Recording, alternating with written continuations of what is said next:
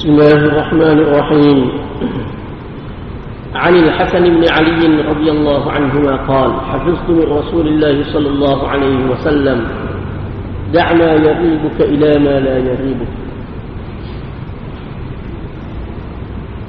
daripada Al-Hasan bin Ali radhiyallahu anhu katanya saya mengingati daripada Rasulullah sallallahu alaihi wasallam sabda baginda tinggalkan sesuatu yang meragukanmu kepada dengan melakukan sesuatu yang tidak meragukanmu hadis riwayat At-Tirmidzi dan An-Nasa'i ha, jadi pada malam ini kita nak sambung sikit lagi berkenaan dengan hadis ini yaitu berkenaan dengan kaedah yang bersesuaian dengan hadis ini yaitu kaedah fiqh. ha, jadi kaedah fiqh ni sesuatu kaedah fiqh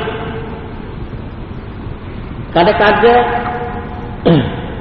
asal bagi kaedah itu adalah sesuatu hadis yang lain ataupun sesuatu, sesuatu ayat Quran yang lain tetapi Kadang-kadang sesuatu kaedah tu dia banyak hadis lain yang menepati kaedah itu. Yang bersesuaian dengan kaedah itu. Seperti berkenaan dengan hadis ini, hadis kedua belah ini, hadis ke sebelah ini. Ada beberapa kaedah yang sesuai ataupun yang dijadikan juga sebagai dalil sokongan. Mana ada beberapa kaedah yang mana ulama jadikan hadis ini sebagai dalil sokongan kepada kaedah untuk menguatkan kaedah fiqh tersebut. Ah jadi kaedah fiqh ni fiqh dia kaedah hak asal dia tu hak lima kaedah besar. Atau itu dia direct berdasarkan kepada Al-Quran dan juga hadis ataupun hadis Nabi sallallahu alaihi wasallam. Kemudian bawah dia pula tu banyak pula kaedah-kaedah yang lain yang lebih dikenali dengan Babi. Jadi ini beberapa contoh yang uh, mana bersesuaian dengan hadis kita telah baca baru-baru ini. Yaitu yang pertama yaitu kaedah al-yaqin la yazulu bisyak. Kaedah yakin, keyakinan tidak hilang dengan syak, dengan keraguan. Yaitu sesuatu yang kita yakin tidak boleh dihilangkan tidak boleh hilang keyakinan itu dengan marinya sesuatu yang meragukan sesuatu yang tidak diasaskan di atas keyakinan jadi tidak tidak jadi ini adalah salah satu daripada kaedah penting kaedah besar di dalam kawaid di dalam bab fiqh ni Kemudian bawah dia tu banyak lagi kaedah-kaedah yang lain bawah dia tu. Ah seperti kita kata contoh kaedah hal fa'ala syai'an am amla fal aslu lam yaf'al. Sesiapa ya syak ah man syakka hal fa'ala syai'an am la fal aslu annahu lam yaf'al. Sesiapa ya syak dia buat ada sesuatu benda tu asal dia ni dia tak buat lagi. Ha, itu kaedah yang tubik daripada dia. Sebab apa? Sebab hak tak buat tu hak yakin. Buat tu syok. Ha, jadi buat hak syok. Buat hak yakin. Ha, kemudian kaedah lain lagi. Banyak lagi. Seperti kaedah. Seseorang yang syok. Man syakka fil qalili awil, awil kathir hamala alal qalil. Sesiapa yang syok di antara sikit dengan banyak. Sikit dengan banyak. Dua dengan tiga. Dia syok. Dua ke tiga. Dua ke tiga. Dia kena pegang hak dua hak sikit. Sebab apa? Sebab hak sikit tu hak yakin. Hak banyak tu hak syok. Ha, dia banyak lagi kaedah-kaedah bawah kaedah ni. Bawah kaedah ni. Hmm. Jadi kaedah yang kita sebut pada malam ni ni iaitu al-yaqin la yazulu bisyakki juga disimpulkan daripada hadis yang telah kita baca baru-baru ni. Jadi hal ini dalam banyak perkara lah. Dalam banyak perkara. Sebagaimana sebelum ni di dalam uh, permulaan hadis itu kita telah bincang dah, kami telah sebut dah bahawasanya hadis yang kita baca ni dia merangkumi beberapa bab seperti bab muamalah, bab bersuci, bab ibadat dan sebagainya. Dia kait dengan yakin. Buat sesuatu yang meragukan, apa hak tu syak? Ragu. Ambil sesuatu yang tidak meragukan, iaitu hak yakin. Iaitu hak yakin, hadis itu. Ha, jadi daripada situlah, mari kaedah ni. Jadi kaedah ni kita boleh pegang, kita boleh gunakan di dalam banyak perkara dalam kehidupan kita. Yang mana kadang-kadang tidak menggunakan kaedah ni menyebabkan jadi kepayahan kepada kita mendatangkan kepayahan kepada kita. Sehingga kadang-kadang kita merasakan agama itu payah. Agama itu menyusahkan kadang-kadang. Rumit kadang-kadang. Padahal tidaklah begitu. Silapnya kerana kita tidak berpandukan kepada kaedah. Tidak pandu pada kaedah. Seperti contoh kita kata. Dalam persoalan dalam persoalan cemar cuci bersih dengan tidak bersih. Dalam persoalan itu dalam persoalan itu antara bersih dengan kotor. Antara bersih dengan kotor mesti kita akan berlaku yakin kepada salah satu dan syok kepada salah satu. Mesti akan berlaku lagu kalau kita kata kita tengok pada pakaian kita jelas kita tengok pada pakaian kita tak ada tak ada kesel tapi bau hacing bau. Ah, yakin. Yakin tu yakin bahawasanya cuma kena air kecil. Lepas tu mungkin kita terfikir eh jala kau kena air kecil ni. Jala kau kena air kecil ni. Air berasa tak ada sakit molek baju ni. Ha syok. Syok cuci. Tapi hak yakinnya hak lebih yakinnya cuma sebab memang bang bang patut lagu mana? Pegang hak yakin. Pegang hak yakin. Dia tu cuma basuh. Ambil basuh. Begitu juga Kalaulah kok kita tengok dari segi zahir dia tu comel molek. Cuci molek tak ada kesel kapok-kapok. Kita siung pun tak ada bau kapok-kapok. Jadi hak yakin yang cuci.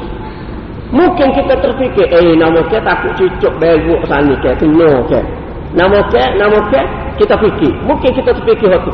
Hak tu hak syok. Maka hak syok tu dihilangkan dengan keyakinan. Hak kita yakin, kita tengok memang cuci tu. Begitu juga, begitu juga contoh. Satu perkara yang banyak ramai lagi di kalangan masyarakat kita buat. Contoh kita kata.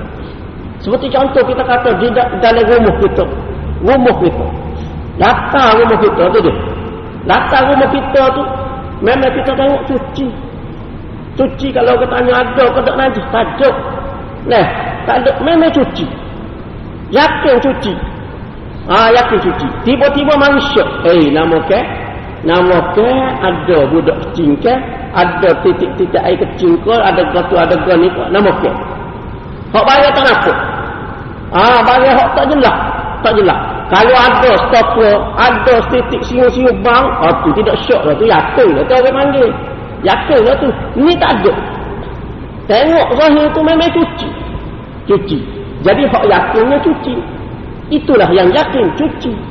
Eh, lepas tu mari ke bimbangnya. Nama ke? Hanya titik bot tempoh saat ni ke? Salah salah kau baca kau tempoh. Nama ke nama ke dok main nama ke? Jadi nama ke tu buat kali tu buat kali barang kali tu hak tu hak syok hak tu hak syok jadi bila mana bertembung di antara yakin dengan syok maka kena pergi hak yakin. Iaitu cuci.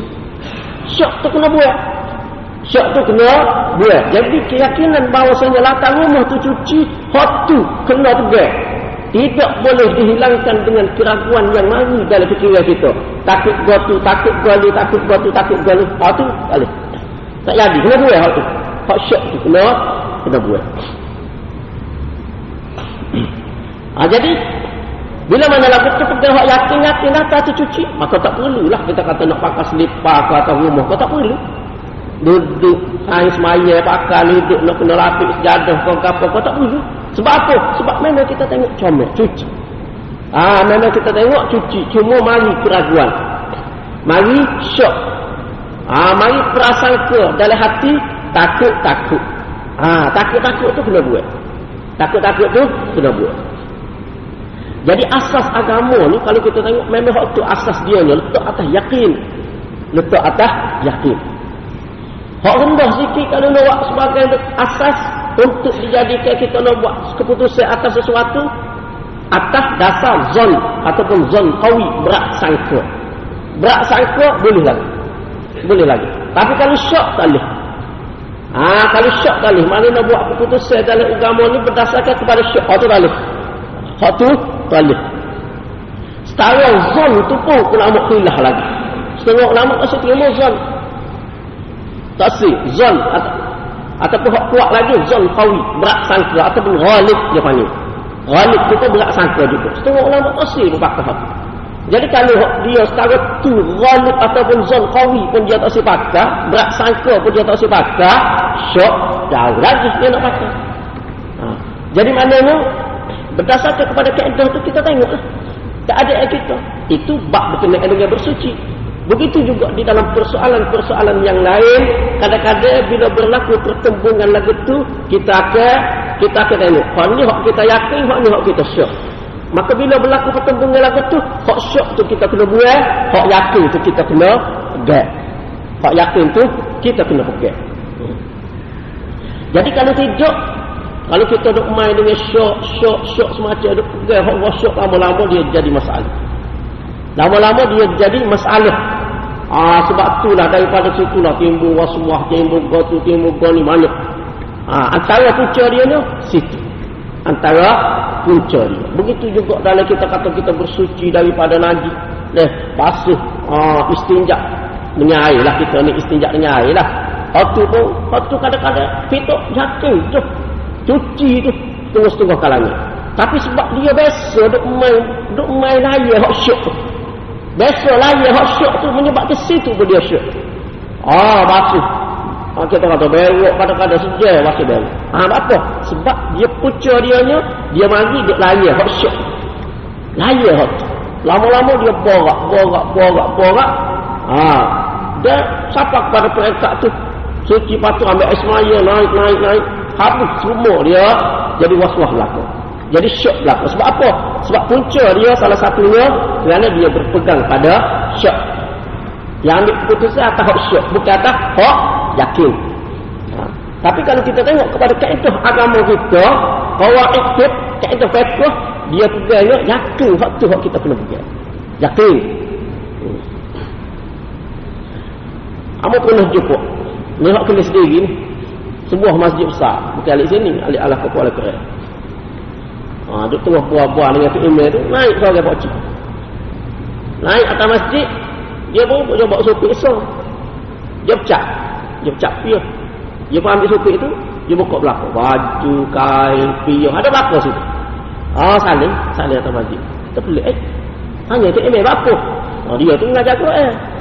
Tanya tu email apa? Dia kata, kita tak boleh kira. Pasal, pasal kata kita ni. Kadang-kadang pasal kata kita ni, naik kucing, naik tu. Takutnya cemat. Takutnya cemat. Ah, siapa kau mereka tu? Ha. Ya jadi gi siapa kesih naik. Lama-lama agama tu jadi menyusahkan. Jadi cemuh dengan agama. Cemuh. Tak sih kau agama. Malah buat ibadah. Dia jadilah betul. Ha. Ha, jadi sebelum ni pun di permulaan hadis ni pun Ahmad telah bicara kita telah sebut dah sedikit sebanyak. Kaedah-kaedah berkenaan dengan masalah ni. Ha, cuma ada beberapa kaedah, beberapa perkara ya lah keluar terkeluar daripada kaedah ni. Hak pergi pada kaedah yang lain. Ha apa? Ha, itu tu telah kita sebut apa apatah lagi kalau kita tengok kepada kaedah yang lain?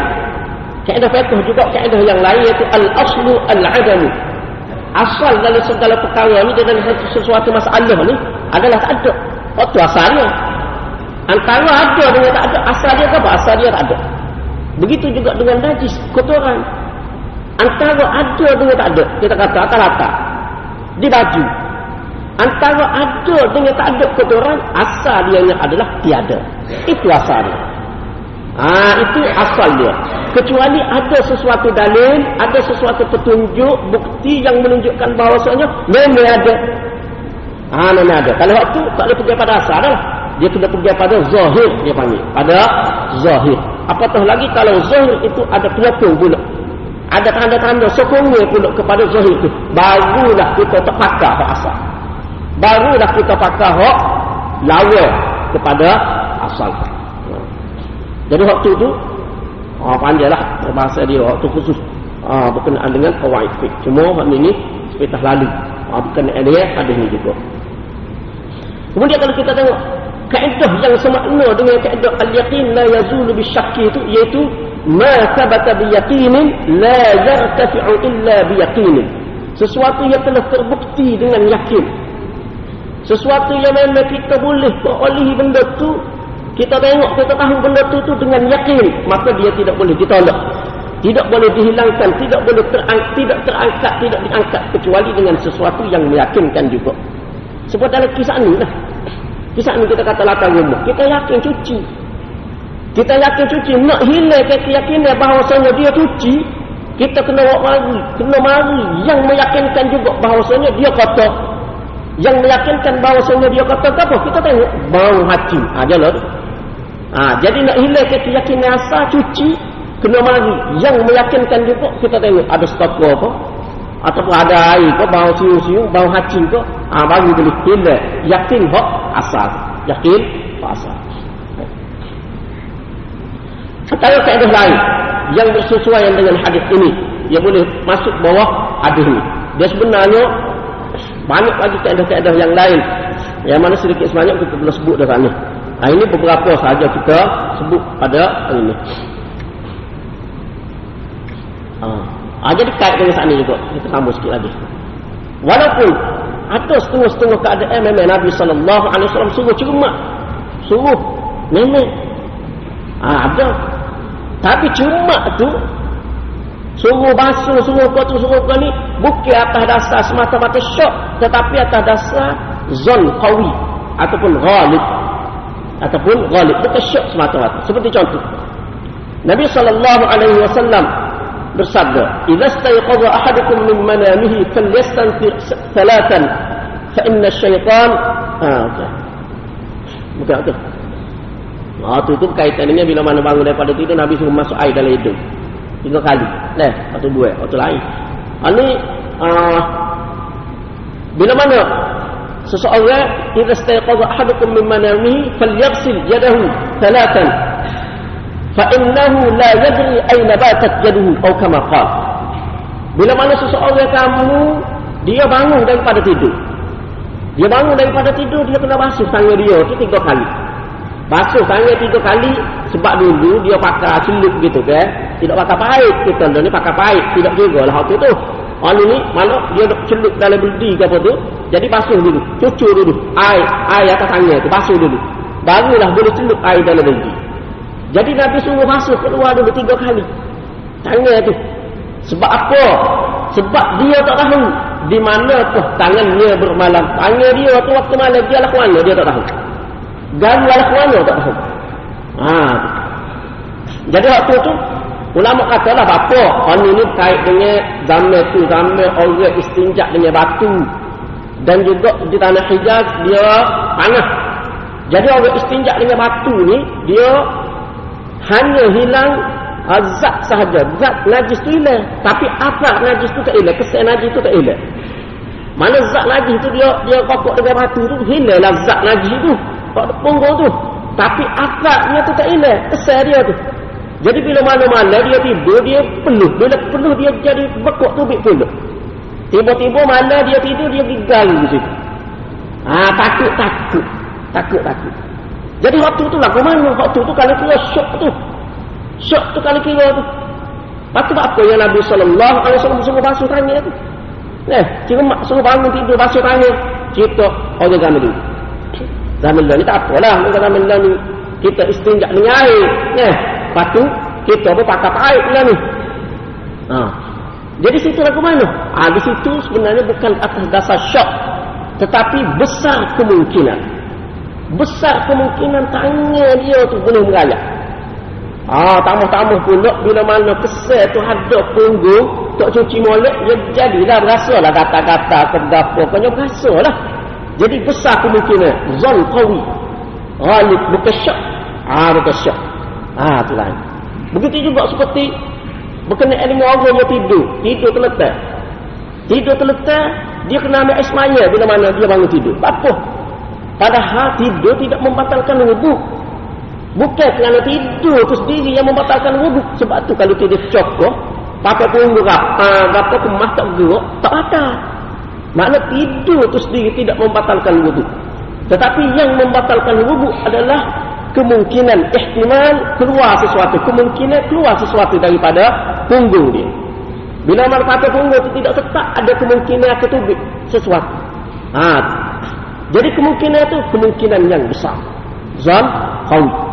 Ha. Jadi kemungkinan yang besar itu menyebabkan uh, diperintahkan supaya mengambil wudhu sebab kemungkinan batal semaya itu lebih kuat lagi. Uh, jadi makna uh, berpegang kepada kemungkinan besar berhadap maka dibuat dihilangkan kemungkinan besar itu dengan cara bersuci. Hmm. Jadi waktu lain waktu itu dia bukan kait dengan syok, bukan kait dengan syok. Patut kalau kita tengok hadis lain pun Nabi wasallam suruh ila syok, dia ila ila syok, pun yakin. Bila mana seseorang itu dia dia jenis selepas ambil Ismail dia berasa eh berasa petupik lah pulak berasa petupik lah pulak ah tu air kecil padahal tak pasti kalau tengok-tengok tak petupik eh tapi berasa asyik berasa Nabi suruh lagu mana? Suruh ambil Ismail, Nabi suruh ambil air, genjih kain. Genjih-genjih kain. Jadi bila mana dia genjih kain, kalau dia tengok kain, eh basuh kain. Eh basuh ke genjih air sana. Ni. Bukan basuh ke tubik. Ha. Nabi nak suruh hilang syuk. Hilang syuk. Jangan ada syuk. Jangan berpegang kepada syuk. Tapi berpegang kepada yakin. Jadi itu. Mana itu satu kaedah daripada berdasarkan kepada hadis ini. Dia boleh dibawa bawah hadis ini. Ha, kemudian contoh-contoh hak lain itu al-yaqin la yazulu bisyakki itu waktu kita sebut dah di permulaan ini. Ha, dua minggu lepas. Ha, kemudian kaedah lain yang bersesuaian dengan hadis ini iaitu ar-rukhas la tunaqu bisyakki ataupun ar-rukhsatu la tunaqu la tunaqu bisyakki kelonggaran, kemudahan eh, tidak boleh digantungkan dengan keraguan. Dalam agama kan sebelum ni amat telah sebut dah takhfifatu syar'i, kelonggaran syarat. Beberapa kelonggaran syarat. Ha, kelonggaran ni dah kalau asas semaya pak rakaat boleh boleh pelonggar jadi dua kerana musafir. Nah, asalnya kena semaya berdiri, tapi kerana sakit dilonggarkan semaya boleh duduk, semaya boleh tidur itu kelonggaran syarat. Ha, jadi jarak yang jauh boleh jamuk boleh kasar itu kelonggaran syarat. Hmm. Bagi orang tak boleh makan, ayat kalau kita kata tak boleh minum, tapi kalau ada darurat, tak ada muka lain, tak minum mati. Ha, boleh minum. Itu orang panggil kelonggaran, rusak. Keringanan syarat. Dia panggil tahfifatu syar'i. Keringanan-keringanan syarat. Jadi kelonggaran ini tak boleh kita nak melakukan rukhsah bila ada keraguan di dalam keharusan melakukan rukhsah tersebut ragu tak pasti tak jelas contoh kita kata kita musafir kita musafir orang musafir jarak-jarak tertentu dari jarak tertentu dia boleh jamuk dia boleh pasang tetapi bila mana seseorang itu dia syok dia tak cerak tak jelas eh kita ni boleh pasang boleh jamuk dah kok kita ni ah tak boleh kalau duk main syuk lagu tu, tak cerak lagu tu, tak boleh melakukan, tak boleh mengambil rusuh tersebut. Tak boleh mengambil kelonggaran tersebut, tak boleh. Ha, tak boleh, tak boleh nak semaya jamuk, tak boleh nak semaya pasar, tak boleh. Sebab apa? Sebab dia mana digantungkan dengan syak, bukan dengan yakin. Dia, dia kena yakin dulu. Dia kena yakin dulu. Mana pasti? Memang lebih tuh kita ni Siapa dah ni jarak kosar ni jarak musafir ni. Boleh kosar dah boleh jamak dah kita ni. Ha, dia kena yakin tu. Kalau yakin tak apa. Kalau syok tak boleh. Kalau syok tidak boleh. Begitu juga dengan kelonggaran-kelonggaran yang yang lain. Seperti kita kata. Ai, setahun ni ni boleh kau main caca ni. Ai, lagu semua boleh lagi ni. Ha, kalau main lagu semua boleh lagi kak? Ha, tak boleh ambil kelonggaran. Tak boleh duduk. Kena duduk kena berdiri. Tapi kalau yakin, ay, kalau berdiri ni reboh sekali ni. Reboh kalau berdiri ni. Eh, ataupun kalau berdiri ni kau sakit ni. Ha, ada. Yakin, dia yakin. Ha, baru boleh. Baru boleh mengambil kelonggaran tersebut. Banyak lagi lah.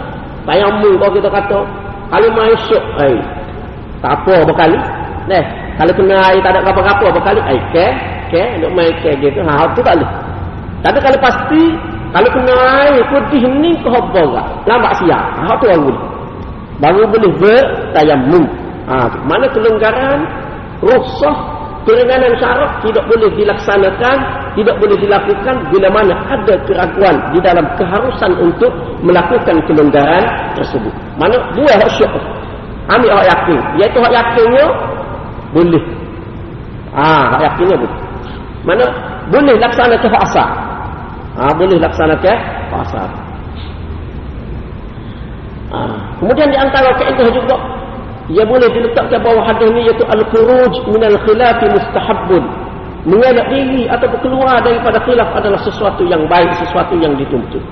Ha, jadi bila mana berlaku perselisihan pendapat, orang ni kata boleh, orang ni kata tak boleh, orang ni kata halal, orang ni kata haram, berlaku lagu tu. Patut kita tak ada sesuatu dalil yang kemah untuk kita jadikan sebagai sandaran. Tak ada. Ah, tak ada. Maka, kena elak diri daripada khilaf. Tak usah buat. Tak usah buat. Tak usah ambil.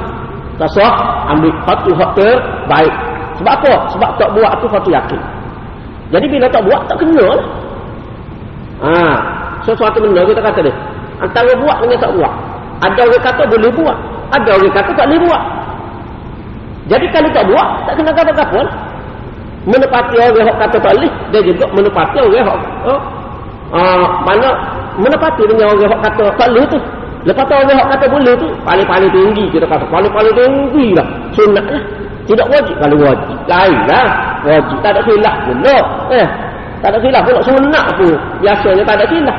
Ah, cuma dalam masalah kita kata sunnah dengan bila orang kita kata contoh lah kita kata dia. Ah, orang ni kata boleh. Orang ni kata tak boleh. Ha, jadi kalau buat, tangguh hati kena orang kata tak boleh. Kalau tak buat, menepati orang yang kata tak boleh, dia juga tidak bercanggah dengan orang yang kata boleh. Sebab dia kata boleh, bukannya sunat kau wajib, oh, bukan. Ha, kena juga. Jadi mengelak daripada khilaf itu, oleh dituntut. Tetapi kalau kita ada dalil hukumah, kita pasti. Kita boleh menilai dalil. Mungkin kita sendiri, kita tidak boleh boleh buat istimbak sendiri. Tidak boleh buat pendalilan hukum sendiri. Tapi kita boleh menilai. Kita baca. Kita tengok. Nah, kelah di kalangan ulama. Ni kata begini, ni kata begini. Kita boleh. Kita boleh pasti itu. Ha, itu lain cerita. Lain cerita. Contoh kita kata setuh. Orang kena dengan orang datang. Nah, ha, suami isteri atau tidak suami isteri. Setuh. Batal ke tak Ismail. Ada kata batal, ada kata tak batal. Jadi kalau kira nak mengelak daripada khilah tak, kira tak batal. Oh, lebih selamat kita kata. Lebih selamat. Nah, Ha, jadi kalau kata batak, eh, kira, kira batak, kira batak, itu lebih selamat. Ambil Ismail. Ha, itu lebih selamat kita kata. Tapi kalau lah dia boleh nilai, dia boleh tahu. Eh, hai, kemah hak ni. Dari hujah dia kemah ni. Hak ni pula kita tengok. Hai, tahu lah mana. Ha, kita boleh nilai. Ha, itu lain. Ha, itu lain. Ha, tu hak tu jadi yakin pula. Yakin pula, pasti pula. Ha, itu. Contoh. Begitu juga dengan masalah-masalah yang lain. Nah, jadi itu beberapa kaedah yang bersesuaian dengan hadis yang kita baca sebelum ini. Sebagai tambahan pada wali ini sebelum kita masuk kepada hadis yang ke-12. Uh, nah, kemudian kita masuk pula pada hadis yang ke-12.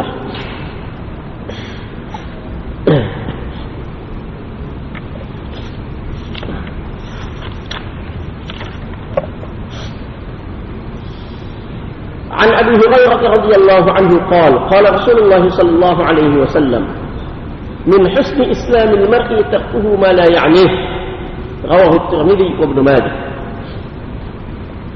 daripada Abu Hurairah radhiyallahu anhu katanya Rasulullah sallallahu alaihi wasallam bersabda di antara keindahan keelokan kecantikan Islam seseorang itu ialah ia meninggalkan sesuatu yang tidak mendatangkan manfaat kepadanya hadis riwayat At-Tirmidzi, Ibnu Majah, Ahmad dan lain-lain. Ha, jadi hadisnya hadis yang kedua belah. Hadis yang kedua belah ni hadis berkenaan dengan meninggalkan sesuatu yang tak ada faedah. Tidak mendatangkan sebarang manfaat tinggal. Ha. Ha, jadi yakni ni, yaknihi. Yaknihi ni asal mana dia sesuatu yang kita mengambil berat kata dia penting mengambil penting kata dia ihtimam ambil berat ha, ambil berat jadi mana hadisnya ayat kalau lah sesuatu tu tidak perlu untuk kita ambil berat Tidak penting kepada kita, tinggal. Tinggal. Tak perlu kita buat. Tak dulu. Ha. Mana Ha, jadi sebelum kita pergi kepada perbahasan berkenaan dengan isi kandungan hadis, kita tengok sedikit berkenaan dengan kata-kata ulama tentang hadis ini. Ha. Ha, jadi ada beberapa pendapat ulama lah. Nah, cuma kita mau bagi dua kata-kata ulama. Ayat Ibnu Rajab mengatakan hadis ini merupakan asas yang penting di dalam bab adab. Berkenaan dengan adab di dalam kehidupan. Penyucian jiwa, akhlak, tasawuf, tazkiyatun nafs, pemurnian jiwa, penyucian jiwa hal ini. Hadis ini adalah asas kepada itu. Salah satu kepada asas untuk membersihkan jiwa seseorang. Pembersihan jiwa itu dalam aspek hubungan dia dengan Allah Subhanahu Wa Taala, hubungan dia dengan manusia yang lain, dia dengan dia sendiri, untuk diri dia sendiri. Ha. Jadi untuk dia nak suruh jiwa dia tu bersih, hati dia tu suci, salah satu daripada benda yang dia kena buat, iaitu dia kena tinggal benda yang tak ada faedah. Barulah jiwa dia tu ber, bersih, barulah dia, jiwa dia tu suci. Muhammad bin Abi Ziyad kata, ada-ada dalam Islam ni dia terletak terkandung ataupun duduk di bawah pak hadis. Duduk di bawah pak hadis. Iaitu hadis, ha, jadi hadis ni salah satu daripada dia.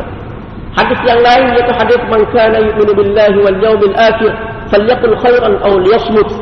Sesiapa yang beriman dengan Allah dan hari kemudian hendaklah dia kecek orang molek ataupun dia.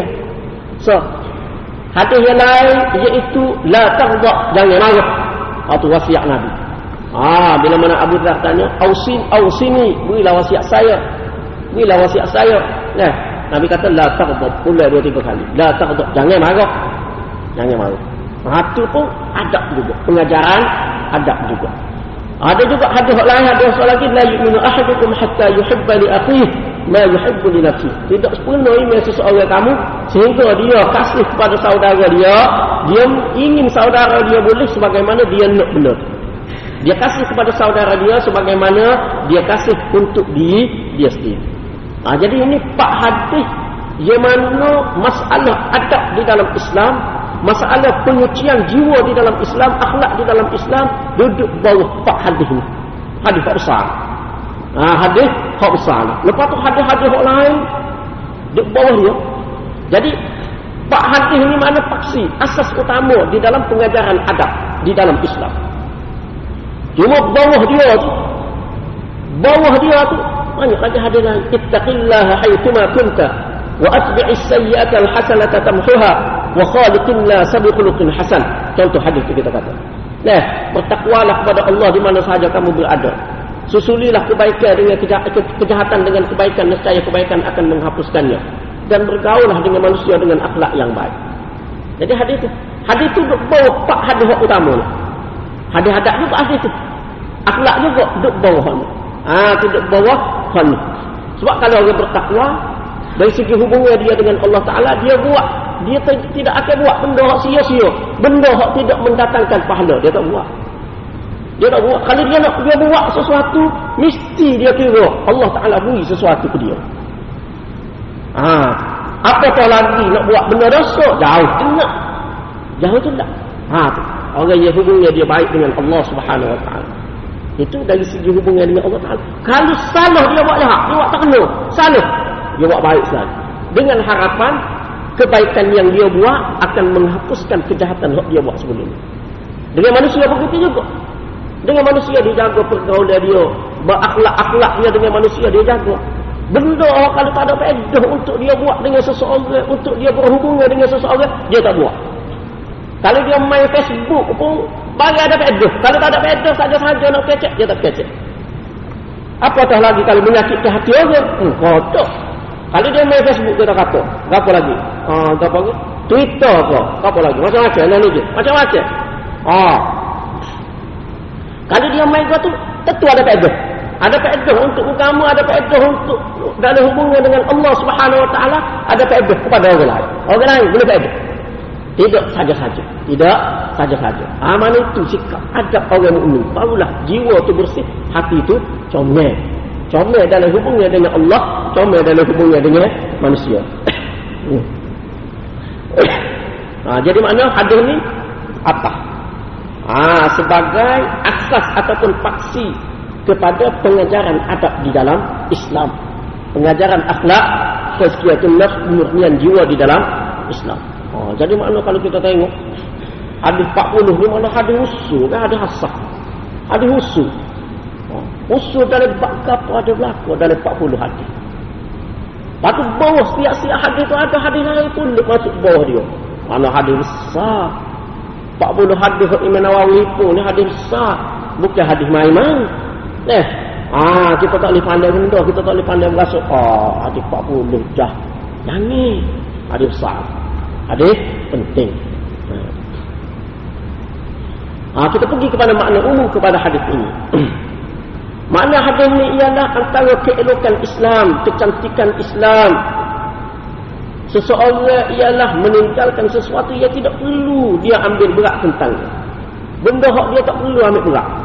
Sama ada berupa kata-kata, perbuatan, pemikiran.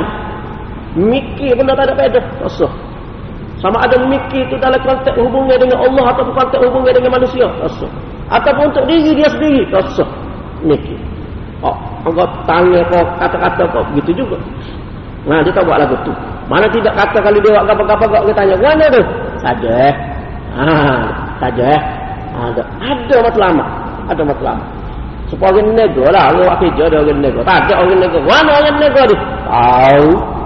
Ya lah, boleh-boleh hukum. Ah, tu tak tinggi tu. Tak ke mana kan dia tu. Orang nego lama dia nak utuh, nak kaya. Eh.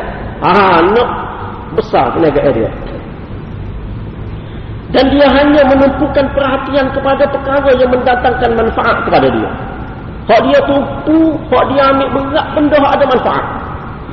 Ada manfaat sama ada berupa kata-kata, perbuatan, pemikiran dia, dia buat, dia mikir, dia kecek benda ada manfaat. Benda ada manfaat. Lepas manfaat kepada siapa? Manfaat kepada hak besar sekali kepada agama, itu hak besar sekali kepada bangsa, kepada diri dia sendiri, kepada umat, itu tak usah. Umat lah. Islam menghendaki penganut dia. Islam nak penganut dia ni, orang Islam supaya manfaat dengan sebaik dia, umur dia. Allah Subhanahu Wa Taala beri umur kepada dia manfaat dengan nama dia. Waktu dia, kemampuan yang dia ada, segala kurniaan, segala nikmat Allah Subhanahu Wa Taala beri ke dia. Nah, nikmat apa nikmat kecil lidah, nikmat mata, nah, nikmat telinga, oh, nikmat tangan, nikmat kaki, oh, nikmat rupa, ada rupa, comel, manfaat mana? Bukan salah guna. Ah, bukan salah guna. Ni ni comel salah guna pun. Ah, awak galak lain pula. Ah, tu tak kena. Itu tak kena. Jadi segala kurniaan yang diperolehi manfaatkan dengan sebaiknya. Dia juga dan seumpama dia. Hak tu tengoklah berapa hak lagi. Hak dia ada, dia dia ada. Ya, mana dia boleh gunakan, manfaatkan dengan sebaiknya. Itu kehendak Islam. Itu kehendak Allah Subhanahu Wa Taala. Islam juga nak supaya orang Islam ni sentiasa menyebutkan perkara, menyebutkan diri dia dengan perkara-perkara yang mendatangkan kebaikan. Mendatangkan kebaikan dan kejayaan kepada dia, kepada umat, kepada Islam. Itu hak utama. Dia nak buat apa-apa. Dia nak menyebutkan diri. Dia nak tumbuh. Dia nak habis masuk. Benda ada manfaat. Mendatangkan kebaikan. Ha, tu. Orang Islam. Itu sikap orang Islam. Kita tengok zaman Nabi sallallahu alaihi wasallam dahulu. Nabi dengan sahabat-sahabat, mana dia kecil. Nah, dia buat apa-apa, sahabat-sahabat pun begitu juga. Ha. Kalau ibadat tu ibadat lah kita kata. Kalau dia bersuka, suka yang ada manfaat. Suka yang ada manfaat kepada apa? Suka yang ada manfaat kepada agama. Iaitu dengan latihan suka itu menyebabkan dia jadi seorang yang sentiasa bersedia untuk dihantar untuk jihad. Untuk jihad. Ha, itu. Suka. Mana tidak kata suka itu main saja-saja. Tidak. Tidak. Begitu juga dalam perkara-perkara lain kita kata semua buat itu ada manfaat belakang. Manfaat dia untuk kerja. Untuk buat kerja. Untuk uh, mana melakukan sesuatu yang mendatangkan kebaikan kepada uh, kepada diri dia, kepada umat dan juga kepada Islam. Hmm. Ada juga dia guna segala anggota, segala nikmat Allah Subhanahu Wa Taala itu dia itu pada perkara yang mendatangkan manfaat lah. Sama ada di dunia dan juga di akhirat. Jadi penekanan Islam penekanan daripada Islam supaya orang Islam ni tekan waktu dan dan sehingga Nabi sallallahu alaihi wasallam menjadikan dia sebagai alamat kebenaran, alamat kesempurnaan, alamat kecantikan Islam seseorang. Bagaimana dalam hadis ini? Nabi kata di antara kecantikan Islam seseorang, antara perkara yang boleh menyebabkan Islam orang itu comel. Islam orang tertutup. Islam orang itu penuh. Iaitu dia tinggal penuh tak ada beda. Dia tinggal benda yang tak ada manfaat. Dia buat benda yang tentu ada manfaat. Tentu mendatangkan faedah. Ha, tu. Di antara tanda kebenaran ataupun kesempurnaan Islam seseorang. Siapa setahu itu? Ha. Mana sikap sedemikian diambil berat oleh Nabi alaihi wasallam. Ha, jadi sebab apa? Sebab penyakit orang Islam Penyakit umat Islam yang paling besar setiap zaman. Setiap masa. Khususnya zaman ni. Zaman ni. Ialah mensia-siakan kemampuan. Tidak menggunakan kemampuan Allah Ta'ala beri. Kurniaan Allah Ta'ala beri ke dia. Waktu Allah Ta'ala beri ke dia. Dan sebagainya. Dia mensia-siakan di tempat yang tidak digalakkan dan tidak dibenarkan oleh syarat. Dia geletak situ. Dia dia letak situ. Benda hak syarak tak bunyi. Benda hak syarak tak benar. Benda hak syarak tak kaya. Situlah dia geletak. Kalau Allah subhanahu wa ta'ala bercomel ke dia, dia jadi model. Nah, dia jadi model. Ha.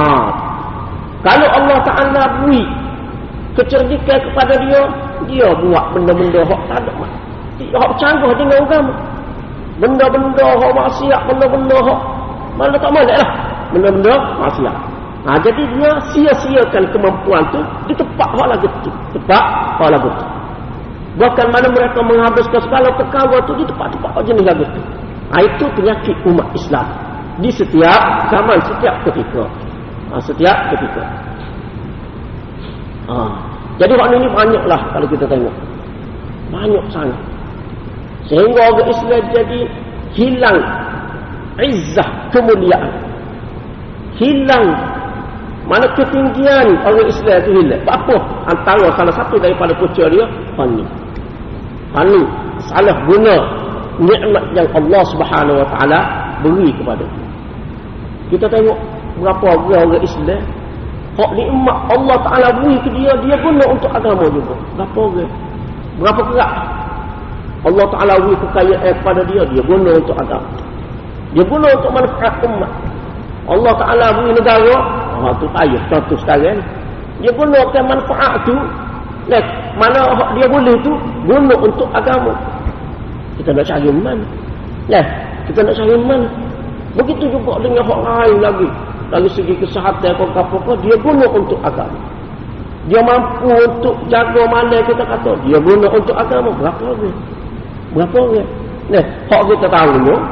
Ha, nanti tunggu bala. Nah, tunggu bala nak jaga mana? Ha, tu. Guna tempat lagu tu. Tempat yang tidak digalakkan oleh syarat.